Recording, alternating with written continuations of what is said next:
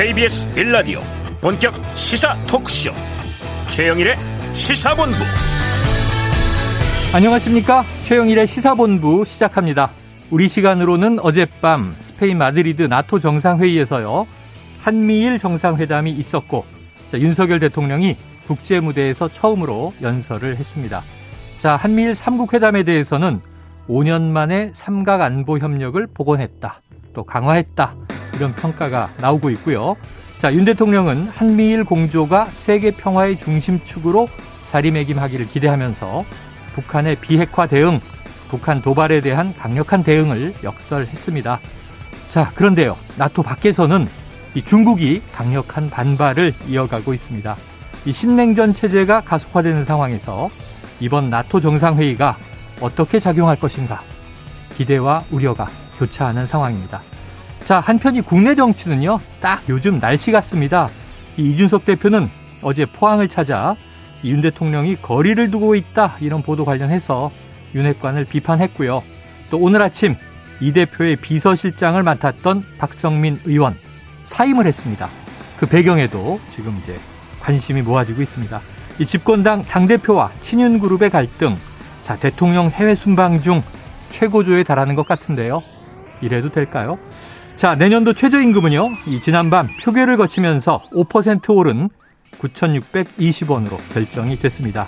자, 월 이백일만 원 선의 최저임금이 살만한 수준이냐, 아니면 이게 힘든 생계선상이냐 하는 것은 내년도 경제 상황과 맞물리게 되겠죠.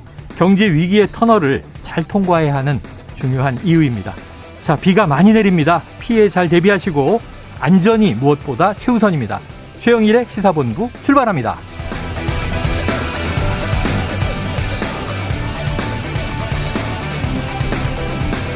네, 일 부에서는요, 핵심 뉴스를 한입에 정리해드리는 한입뉴스 기다리고 있고요. 자, 오늘 십 분 인터뷰, 최재형 국민의힘 혁신위원장이 구상하는, 자, 보수정당의 혁신 방향에 대해서 직접 들어보겠습니다. 이어서 각설하고 시즌 투, 그리고 경제본부도 준비되어 있습니다. 자, 한입에 쏙 들어가는 뉴스와 찰떡궁합, 이 디저트송 신청을 기다리고 있으니까요.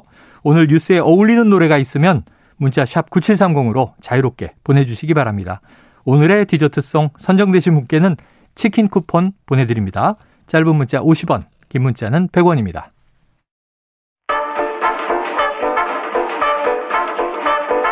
최영일의 시사본부 한입뉴스. 네, 비가 많이 내리는 목요일 한입뉴스, 오창석 평론가, 박정호 오마이뉴스 기자 나와 있습니다. 어서 오세요. 안녕하십니까. 자, 이 뉴스를 먼저 다룰 수밖에 없습니다. 이게 왜냐하면 윤석열 대통령 첫 해외 순방, 네, 그리고 첫 국제무대 연설.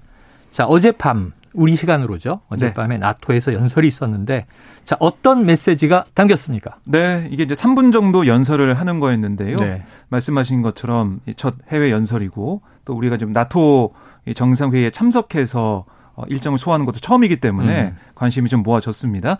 윤 대통령은 이 북한을 비핵화의 길로 끌어내기 위해서 무모한 핵미사일 개발 의지보다 국제사회의 비핵화 의지가 더 강하다는 걸 분명하게 보여줘야 한다라고 음. 얘기하면서 나토 동맹국과 파트너국 지도자들의 지속적인 협력과 지지를 당부했고요.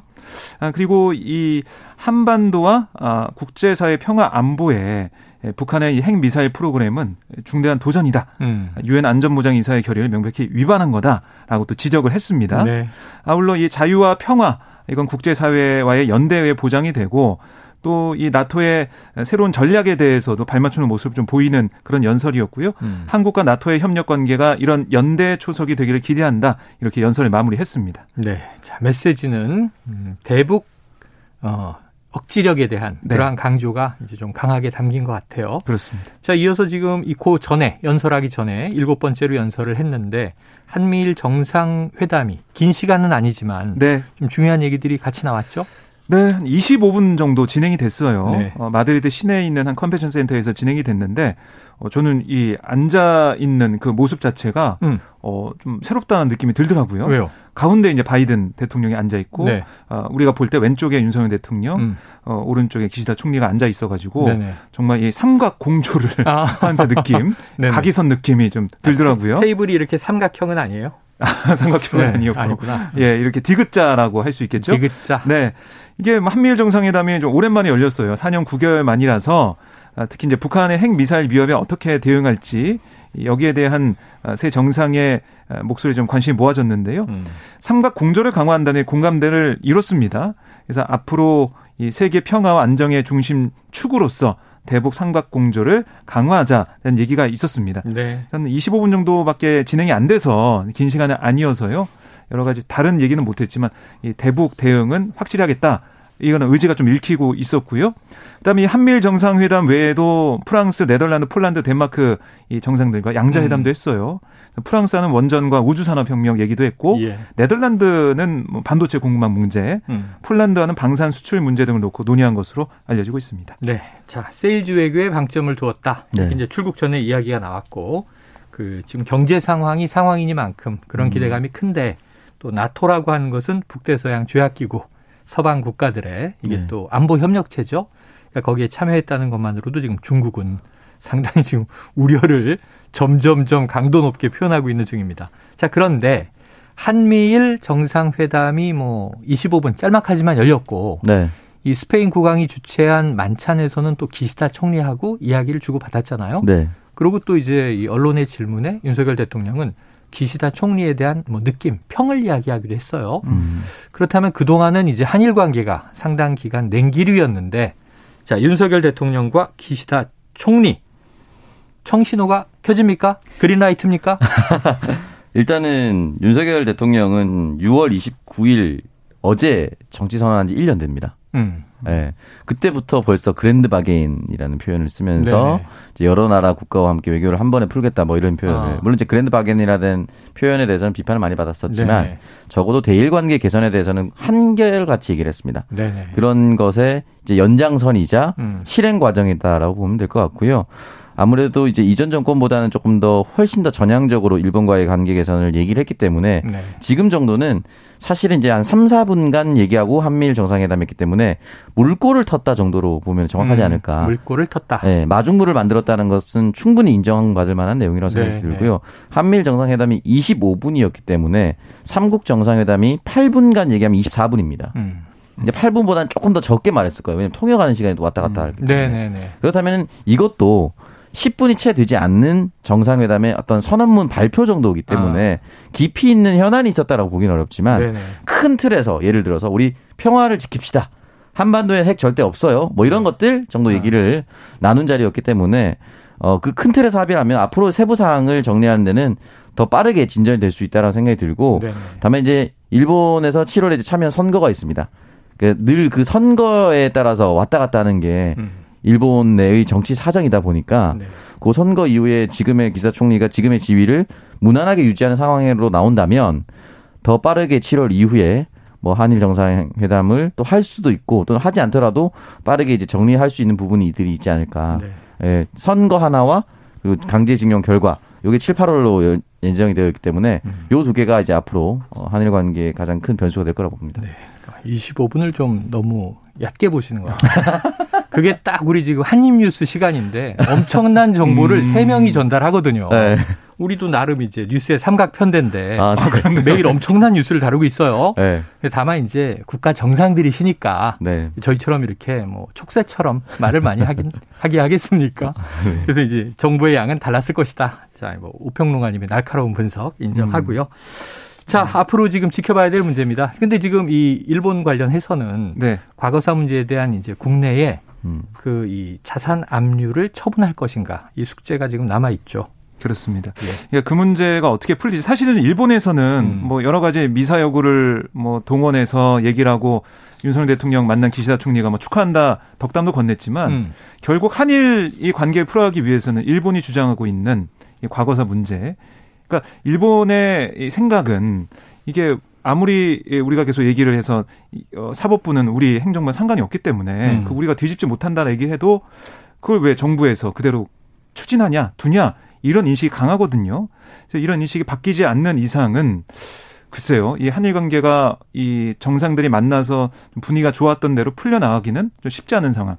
네. 여론도 좀 어떻게 바꿔나갈지 정부 입장에서 좀 어려운 상황이다 볼 수가 있겠습니다. 그래요. 지난 밤사이 또 중요한 결정이 하나 나왔습니다. 드디어 내년도 최저임금이 결정이 됐습니다. 구천육백이십 원, 시급이죠. 오 퍼센트 인상인데 어제 오평론가님 몇 퍼센트 인상 예상하셨죠? 사 점 칠 퍼센트네. 네, 물가 상승률에 준하는. 네. 왜 이렇게 깎으셨어요? 영 점 삼 퍼센트나 왜 깎으셨어요?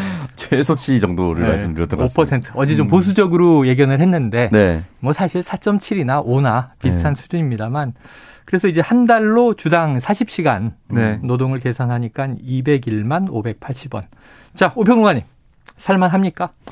아직 부족하죠. 아직 부족하다. 네, 왜냐면은 이게 기본적으로 지역에 따라서 다르고 그 사람의 주거 환경에서 따라서 좀 다를 텐데 음. 예를 들어서 취업이나 일자리, 교육 때문에 비수도권에서 서울로 올라온, 수도권으로 네. 올라온 사람들은 사실 월세만 해도 육십만 원. 네. 그렇기 때문에 이제 이백만 원 한다면 그 절반 정도가 어. 주거하는 비용으로만 확 날아가 버립니다. 어. 식비, 통신비, 기본 비용 그리고 대중교통 비용 합치면 백만 원이 훌쩍 넘어가 버리거든요. 음. 그렇다 보니까 아직까지는 갈 길이 멀고 부족하다. 제가 어제 사 점 칠 퍼센트라고 말씀드렸던 이유는 최소한 기준은 그렇게 잡아야 음. 물가 상승률에 대비를 할 수 있는 최소한 때문에 말씀을 드렸고 더 올라가면 올라갈수록 저는 좋다고 생각을 하는데 현재로서는 그렇게 할 수 없는 상황이다 보니까 각자 좀 양보하는 방향으로 결정했었고 어, 일단은 공익위원은 근거를 네. 작년과 동일하게 이렇게 설명을 했습니다. 최저임금 인상률 오 퍼센트의 근거는 올해 경제 성장, 성장률 전망치 이 점 칠 퍼센트에 음. 소비자 물가 상승률 전망치 사 점 오 퍼센트를 더하고 음. 취업자 증가율 전망치 이 점 이 퍼센트를 뺀 수치다. 음. 라고 얘기를 했습니다. 나름의 공식을 만들었군요. 네, 이게 지난해의 공식과도 마찬가지입니다. 같다. 네. 자, 공익위원은 이제 정부 측 위원입니다. 네. 사용자 재계 쪽에 이제 위원이 있고 음. 노동계 위원이 있는데 항상 양쪽은 해결이 잘 안 나고 네. 공익위원들이 이제 절충안을 네. 내면 이쪽으로 이제 좀 쏠려서 결정되는데 자 보통은 이제 밀당하고요 한쪽이 막 뛰쳐나가기도 하고 네. 회의가 파행되고 네. 늘 이제 법정 시한을 넘겼는데 이번에는 법정 시한을 지킨 거죠. 네, 팔 년 만에 지키게 된 팔 년 거예요. 팔 년 만에. 근데 뭐 표결 과정에서 민주노총 쪽 근로자 위원들은 표결에 참여하지 않았고 아. 뛰쳐나갔습니다. 아, 말씀하신 대로. 했죠. 네. 그리고 이 사용자 측, 이 경영계 쪽 위원들도 이 투표를 할 때는 또 자리에서 이석을 했어요. 음. 그래서 기권으로 처리가 됐었는데 네. 어쨌든 다 노동계, 노사 양측이 좀 불만이 있어요. 그렇죠. 노동계에서는 아니 물가가 얼마나 올랐는데 네. 커피값만 해도 거의 십 퍼센트 넘게 예. 다 올랐잖아요. 예. 사실은. 음. 뭐 지금 사천 원 하던 게 사천오백 원 하고 이렇게 하니까. 음. 그런데 이거 오 퍼센트만 최저임금 올린다는 건 물론 이게 노사협상 통해서 올릴지는 네. 자율적 결정하겠지만 그거는 실질적으로 임금이 하락하는 거다. 음. 깎는, 깎이는 거다라고 얘기를 하고 있어요. 하지만 이 회사 사측 사용자 위원 쪽에서는 무슨 소리냐. 이게 계속 올리다 보면 결국 힘들어하는 건 소상공인 자영업자다. 음. 어떻게 감당하느냐 이런 얘기를 하고 있어서 음. 아, 이 부분을 참 계속 이제 나오는 얘기죠. 어, 노사의 양측 얘기를 들어보면 다 일리가 있는데 네. 결국 가운데에서 정부가 이 어려움을 겪고 있는 노동계와 경영계를 지원해주고 좀 이끌어주는 그런 정책을 어떻게 쓸 것이냐 이게 좀 음. 중요해 보입니다. 참 이게 박 기자님은 럭셔리해요. 물가 상승의 기준을 커피로 하시네. 또 오평론가님 같이 이렇게 살기 힘든 분들은 돼지고기가 이십 퍼센트 올랐어요. 막 이러는데 네. 커피가 오백 원 올랐어요. 야, 또 기준이다. 직장인들 다릅니다. 같은 경우는 좀 매일 또 커피를 또 안 마실 수가 없죠. 네. 네. 오다 보니까. 그래요. 커피도 좀 줄여야 될 것 같습니다. 네. 하루에 두세 잔 마시던 걸 한 잔으로. 네. 그리고 집에서 타 마시는 걸로. 봉지 커피도 박스로 사야죠. 네. 자, 허리띠를 졸라매야 되는 시기입니다. 자, 이 지금 최저임금 내년도분 결정된 이야기를 드렸고요. 자, 그런데 오늘 아침에 속보가 하나 나와서 이게 뭐지? 제가 했던 게 그냥 이 헤드라인은 이렇게 돼 있어요. 친윤 박성민, 이준석 당대표 비서실장 전격 사퇴. 자, 그러면 이제 이 친윤계로 분류되는 박성민 의원이죠. 이 당대표 비서실장을 맡고 있었는데 갑자기 오늘 아침에 이제 사임했다는 얘기인 거죠? 네, 그렇습니다. 언론에 문자를 보냈어요. 아, 그래서 본인이 네, 오늘 저는 일신상의 이유로 당대표 비서실장직을 사임했습니다. 예. 그동안 도와주신 분들께 감사드립니다. 이렇게 밝혔는데 네. 대선 승리 직후에 이준석 대표 비서실장으로 기용이 됐었거든요. 음. 그러니까 삼 개월 만에 물러나게 됐고 근데 왜 이게 논란이 되고 관심이 모아지고 있냐면 박성민 의원이 비서실장이 된 이유 자체가 네. 윤석열 대통령의 추천. 윤석열 대통령이 이준석 대표와 함께 있는 자리에서 직접 전화를 걸어서 어. 비서실장 맡아달라. 요구해서 그걸 수락했다는 거 아니겠습니까? 어. 그러니까 결국 이 박성민 의원 뒤에는 윤석열 대통령이 있고 어. 박성민 의원이 물러나게 된 이 모습을 보면 윤석열 대통령이 이준석 대표를 손절한 거 아니야? 어. 이런 해석에 뒤따라 온다는 거죠. 그런 보도가 뭐 그제 어제 네. 계속 돌고 있죠? 그렇습니다. 그래서 이 정치권에서 또 기자들 사이에서는 이게 뭔가 심상치 않다. 네. 계속해서 뭐 장제원 의원을 포함한 친윤계의 뭐 공세 음. 또 이런 이 상황을 쭉 보면은 이준석 대표가 고립되는 거 아니냐 이런 분석도 하고 있습니다. 자 그렇다면 뭐 이 정계의 거의 모든 첩보를 꿰뚫고 있는 오평론가님 그 일신상의 사유라는 게 뭘까요? 글쎄요 이제 보통은 여러저러 핑계를 댈 수 없을 때 이런 표현을 음. 쓰는 편이죠. 사실은 회사에 사고 터져서 네. 사표 낼 때도. 개인적 사유로 뭐 네. 보통 이렇게 쓴단 말이에요. 사직서에는. 네, 오히려 거창한 이유가 있을 때 이런 표현을 쓰는 경우가 많습니다. 음. 그러니까 거대한 이유가 있을 때. 네네. 그러니까 결국은 지금 박성민 의원이 울산 중구 토박이에요. 음. 정치인의 커리어상. 네네. 중구 구의원부터 시작해서 중구청장, 중구 국회의원까지 됐는데 윤석열 총장이 이제 이렇게 울산 내려갔을 때 무조건 만났던 사람이라고 하지 않습니까? 음. 그렇게 해서 가장 가까운 사람인데 이 사람이 이준석 대표로부터 떨어져 나왔다는 것은 음. 단순한 의미라고 저는 보기 어렵습니다. 네네. 왜냐하면 반대로 설명하면 같이 있었을 때 윤석열 대통령의 복심 또는 의사를 정확하게 전달해 줄 수 있는 사람이기도 하거든요. 음. 그렇다면 용산과 정당 간의 이제 그 괴리감도 좁혀주고 네. 의사소통을 원활하게 할 수 있어줄 사람인데 있게 해줄 사람인데 음. 이 사람이 떨어져 나갔다는 것은 일단 그것이 끊겼다라고 네네. 볼 수가 있고 이게 끊겼다라는 것은 단순히 끊어진 것 과는 무관한 아. 상황이잖아요. 지금 네네네. 이준석 대표의 징계위가 걸려있기 때문에 아. 그렇기 때문에 일각에서는 흔히 말하는 손절의 타이밍 아니냐라고 야. 해석할 수밖에 없는 상황입니다. 네, 용산과 여의도를 연결하는 그 한강 다리로 치면 원효대교 정도인데 상징적으로 네. 대교가 끊겼다. 네. 야, 지금 굉장히 좀 무서운 대목이에요. 이준석 네. 대표 입장에서는. 어, 이준석 대표 입장에서는 글쎄요, 어떻게 판단하고 있을지 이게 궁금한 상황인데 에스엔에스에 글을 올렸어요. 음. 뭐 복잡하게 생각하나 모두 달리면 되지 그들이 감당할 수 없는 방향으로. 아 이게 이준석 대표의 글이에요. 네 이렇게 어, 이 그대로 제가 읽어드렸는데. 어, 포레스트 검프입니까? 달립니까 이제? 그들이 감당할 수 없는 방향으로 이게 어떤 얘기일까? 네네 궁금하네요. 궁금한 부분인데요. 그래서 이 정치권에서는 결국 이번에 윤리위에서 징계 결정이 내려지게 된다면 젊은 층의 대거 이탈로 이어지게 아. 되고 이준석 대표 입장에서는. 어, 만약에 정말로 이렇게 윤리 결정이 나고 당대표직에서 물러나게 되더라도 나를 지지하는 세력들 음. 있다.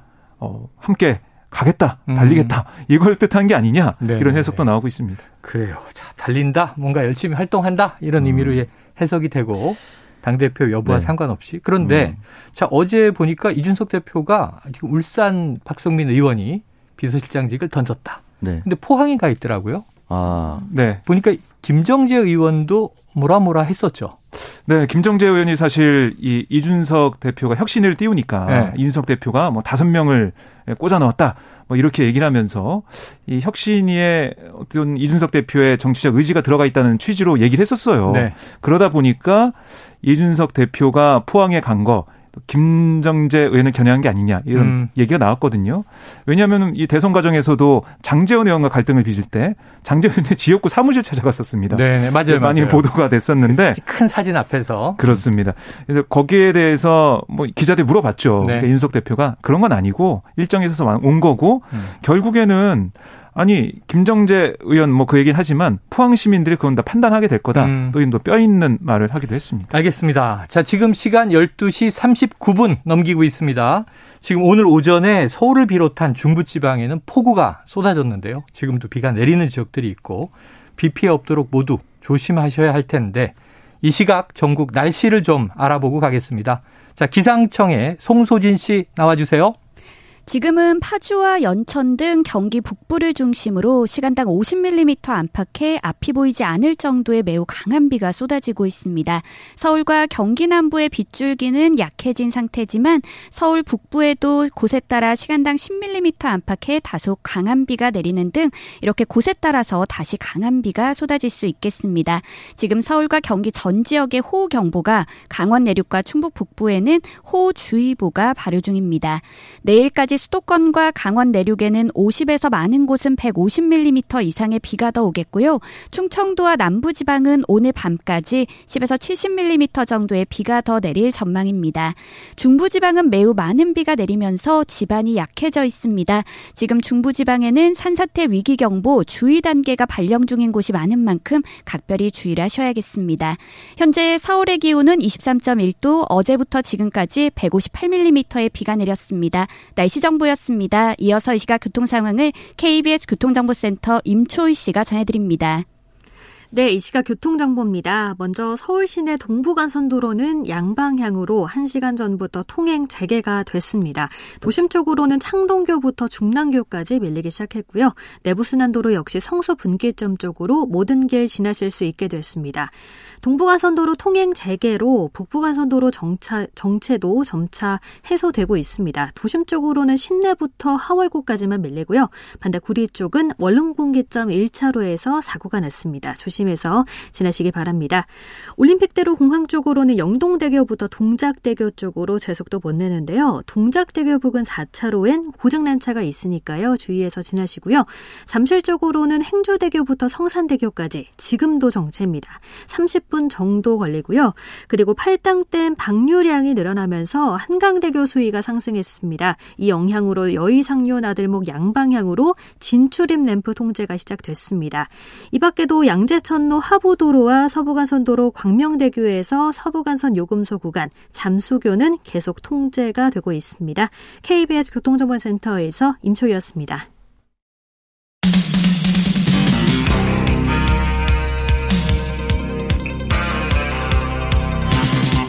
최영일의 시사본부. 네, 날씨 상황과 교통정보 듣고 왔고요. 그 전에 지금 국민의힘 내부 갈등에 대해서 이야기하고 있었는데 성일종 의원은 또 이런 얘기를 했네요. 박성민 사퇴는 개인의 문제다. 당내 음. 갈등으로 묶지 마라. 하지만 여기 계신 두 분은 다 당내 갈등으로 해석을 하고 있습니다. 네. 왜냐하면 이 나토 회의에 우리 대통령이 처음 참석한 중차대한 해외 순방 시기에 네. 집권당 내부에서 개인 사정이라 하더라도 이 타이밍에 음. 전격 사퇴가 옳은가? 음. 뭐 이런 고민들이 좀 또 드는 거죠. 이게 또 하나 더 있는 게 음. 한기호 사무총장의 거취도 어떻게 아. 될지 주목이 된다는 기사가 네네네. 나오고 있습니다. 그래요. 그러니까 이준석 당대표 밑에 당의 모든 재무나 사무를 관장하는 사무총장이 그렇죠. 되게 중요한 자리인데 네. 한기호 사무총장이 이준석 대표가 임명했단 말이죠. 그리고 사실 이 사무총장 자리는 원래 권영세 의원한테 처음에 제안했다. 음. 권영세 의원이 거절했습니다. 네. 그렇다면 한기호 사무총장은 받았기 때문에 이준석 대표와 함께 가는 라인이라고 볼 수가 있는데 정치권에서는 이 사람도 지금 거취를 고민 중이다라는 기사가 나온다는 것은 음. 지금 이준석 대표의 비서실장, 사무총장이 다 떨어져 나가고 있는 상황으로 보일 수밖에 네네. 없어요. 네. 그러니까 당에서 쉽게 일어나지 않는 일들이기 때문에 음. 더 그렇게 볼 수밖에 없는 것이죠. 그래요. 정치는 비정한 것인가? 박 기자님과 오평론가는 절대 저를 버리지 마시기 바랍니다. 자, 민주당 상황으로 한번 네. 가보겠습니다. 지금 민주당은 이제 팔월 전당대회 점점 다가오고 있는데요. 지금 뭐 이른바 친문계 네. 그룹의 팔십육 이제 의원들이 다 불출마 불출마 음. 이야기를 많이 했잖아요. 그러다 보니까 이제 구십칠 세대 교체론 음. 이야기했던 이제 칠십 년대 음. 어, 이 분들이 지금 탄력을 받고 있다. 그럼 세대 교체가 좀 가시화되는 전망이에요? 네, 우선은 출마 선언이 이어지고 있어가지고요. 예. 그럴 가능성도 있다라고 볼 수가 있겠는데요. 어제 박지원 전 국정원장이 이 자리에 나와서 이강 이박. 네.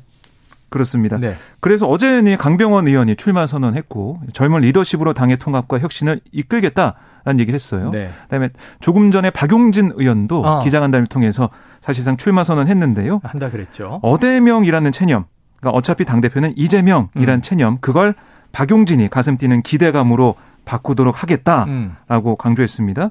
아, 그래서 지금 개파 겹불 쬐지 않는 사람이 당대표 이끌어야 된다. 당을 이끌어야 된다. 음. 이런 얘기를 했고 어, 이재명 의원을 향해서 혁신 놓고 세게 붙자. 이렇게까지 얘기를 했어요. 네. 그리고 강훈식 의원 같은 경우는 이번 주 일요일에 출마 관련된 얘기를 하겠다 아. 하고 기자한테 문자를 방금 전에 보냈습니다. 예고돼 있군요. 워낙에 계속해서 문의하는 연락이 오다 보니까 네. 그렇게 얘기를 했고 박주민 의원도 지금 고심 중이다라고 얘기하고 있어요. 음. 이렇게 구십칠 세대, 구십칠 그룹 정치인 네 명이 나오게 되면 분위기는 좀 바뀔 수 있다라는 네, 관측도 나오고 네, 네. 있습니다. 어, 어댑니까? 어차피 당대표 이재명 의원 아니야라고 했다가 네. 어, 새로운 얼굴들이 등장하네. 음. 어떻게 될지 모르는 거 아니야? 이런 얘기가 나올 수 있다는 거죠. 그동안은 주로 누가 나온다, 누가 나온다 막 이런 얘기가 무성해야 어 이게 이 선택의 폭이 넓어지는구나 이럴 텐데 음. 안 나온다는 사람이 계속 보도가 되니까 누구 불출마, 누구 불출마. 저는 이런 전당대회를 좀 드물게 보거든요. 네. 그래서 많이 나와서 보통 컷오프도 하고 추려지고 팔 강, 사 강, 뭐 이 강 이렇게 올라가야 재밌는 거잖아요. 토너먼트가. 네. 음. 자, 그런데 이 구십칠 세대 지금 뭐 이 강, 이 박이 다 구십칠 세대입니다. 그런데 또 정작 팔십육 그룹의 한 축이에요. 네. 이인영 전 장관의 역할이 컸다. 음. 이건 무슨 얘기예요? 이인영 장관이 네. 이제 출마하려고 하는 이제 흔히 말하는 구십칠 그룹 묶여있는 사람들을 의원실로 불러서 서로 다독이면서 음. 이 시대를 열었으면 좋겠다라고 격려해줬다. 어. 뭐 이런 기사가 나왔다라고 하더라고요. 네네. 결국 이제 이인영 의원은 불출마하고 이 사람들에게 뭐 응원을 하겠다. 이런 음. 이제 기사인 것인데 글쎄 뭐 이인영 의원이 그렇게 윤허해 주는 것이 지금의 상황이 큰 의미가 있는 것인가? 아, 그 약간 비꼬는 거죠? 윤허라는 표현이 지금. 그러니까 이게 결국은 저는 정치는 특정한 그룹이 우리가 하겠습니다 해서 되는 게 아니에요. 어. 그리고 구십칠이라고 해서 정말 젊다고 얘기할 수가 있을까요? 음. 이준석 대표가 지금 삼십 대인데 음. 굳이 그런 숫자 명칭을 붙이면 이준석 대표는 공팔입니다. 어. 공공년대 학번에 팔십 년대생이에요. 그 옆에 당은 공팔로 넘어가 있는데 우리는 구십칠을 민주당은 젊다라고 해야 되는. 네, 민주당 우리는 구십칠이 젊습니다. 이렇게 얘기하는 것이 과연 먹힐 수 있을 것인가. 상대적인 아이러니. 그리고 또 시간 돌리면 칠십 년대 사십 대 기술론이 나왔는데 지금 구십칠이 네네. 오십 대입니다. 어. 강병원은 오십이 세, 만으로 오십 세. 네네. 뭐 그렇게 돼 있거든요. 칠십일 년생만 돼도 음. 네. 이 구십칠 그룹으로 우리는 부르는데 이분들은 네. 오십 대죠. 그러니까 이제 이 부분에 있어서는 결국은 이제 저는 이렇게 숫자 명칭으로 그룹하기보다는 네. 자신의 비전과 담론 어젠다로서 어, 그 붙는 것이 맞고 누구 찾아가서 음, 음. 이렇게 합니다라고 도와주십시오. 얘기하는 거는 정말 정치권 바깥에 있는 현역이 네. 아닌 고문급. 음. 문희상 고문, 이해찬 고문 이러면 저는 상관없다고 어, 봅니다. 어. 조언을 구합니다. 지금 위기입니다. 음. 어떻게 헤쳐나가야 되겠습니까? 이런 건 상관없는데 당내 같이 네. 당대표 출마군에 있었던 사람한테 갑자기 찾아가서 이렇게 한다는 거는 음. 물론 이제 어느 정도 정치권에서 쇼잉은 필요하나 네. 팔십육의 가장 큰 핵심적인 사람한테 찾아가서 어, 어. 이런 얘기를 들었다는 것은 결국 뒤에 민주당이 아닌 중도에서 네. 보기에는 어 뒤에 결국 팔십육이 있었네? 자, 라고도 볼 수 있는 겁니다. 다음에 이인영 전 장관의 입장을 저희가 따로 들어보겠습니다. 저 없을 때 불러주시죠. 오평론가 지금 윤허라는 표현을 쓰면서 윤허라고 했는데 자, 그 정도의 이제 급이 되느냐? 굳이 이런 허락이 필요하냐? 지금 그랬어요. 그러면서 지금 이십 대 박지원 전 위원장을 미는 거죠? 아닙니다. 네? 아닙니다. 모든 사람이 담론과 오십 대도 어젠다. 젊지 않다. 지금. 네, 그러니까 네. 모든 사람이 새로운 담론과 어젠다 가지면 전 연령과 무관하다는 말씀드리고 싶습니다. 그런데 지금 강병원 의원 지금 이제 출마 의지를 밝혔는데 네. 선동열은 며칠 쉬고 나와야 한다. 야, 옛날 최동원 선동열 아. 이 선수들 이름 왜 왜 네. 이거 무슨 뜻이에요? 그러니까 이 이재명 의원이 정말 원톱이자 우리 당의 소중한 음. 자산이 아니냐. 네네. 그러니까 야구로 비유하자면 말씀하신 것처럼 선동열, 최동원급, 음. 국보급 투수인데 네네네네. 이런 선발 투수가 매일 매일. 선발 투수 나온다면 끔찍한 결과로 이어질 거다. 그러니까 야구 좋아하시는 분 아시겠지만은 선발 투수는 매일 나오는 게 아닙니다.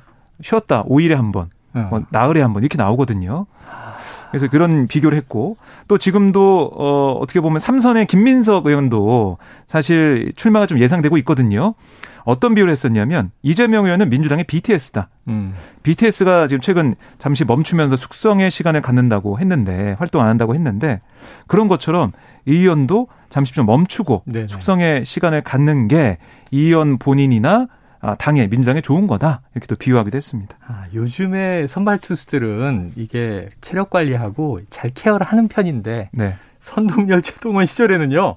매일 나와가지고 아, 사실 연투의 상징이었어요. 영화를 보면 엄지손톱이 깨졌는데 본드로 붙이고 공을 던져요. 깜짝 놀랄 얘기죠. 요즘에 요즘 진짜 말도 안 되는 얘기입니다. 그래서 음. 너무 옛날 분들의 이름을 끌어들여서 네. 이때는 매일 네. 출전했다. 네. 아, 이거. 이게 여기서는 비움가? 그나마 김민석 의원이 더 젊은 겁니다. 아, 네. 그렇네요. 막 발언을 봤을 때. 네네. 비티에스가 나와서. 지금 선동열 비유할 거면은 사실은 네. 뭐 국내에서 뭐 구창모, 원태인 뭐 이렇게 이름 아, 나와야 돼요. 예, 예, 예. 나누진, 양현종 정도 이렇게 이름 나와야 되는데 네. 선동열을 이 보세요. 지금 발언은 비티에스로 비유한 게 굳이 따지면 맞아요. 아, 네. 네. 김민석 의원을 미는 거죠? 아니, 아니, 아닙니다. 아, 계속 이제 비판과 이 호불호를 지금 표현하고 계십니다.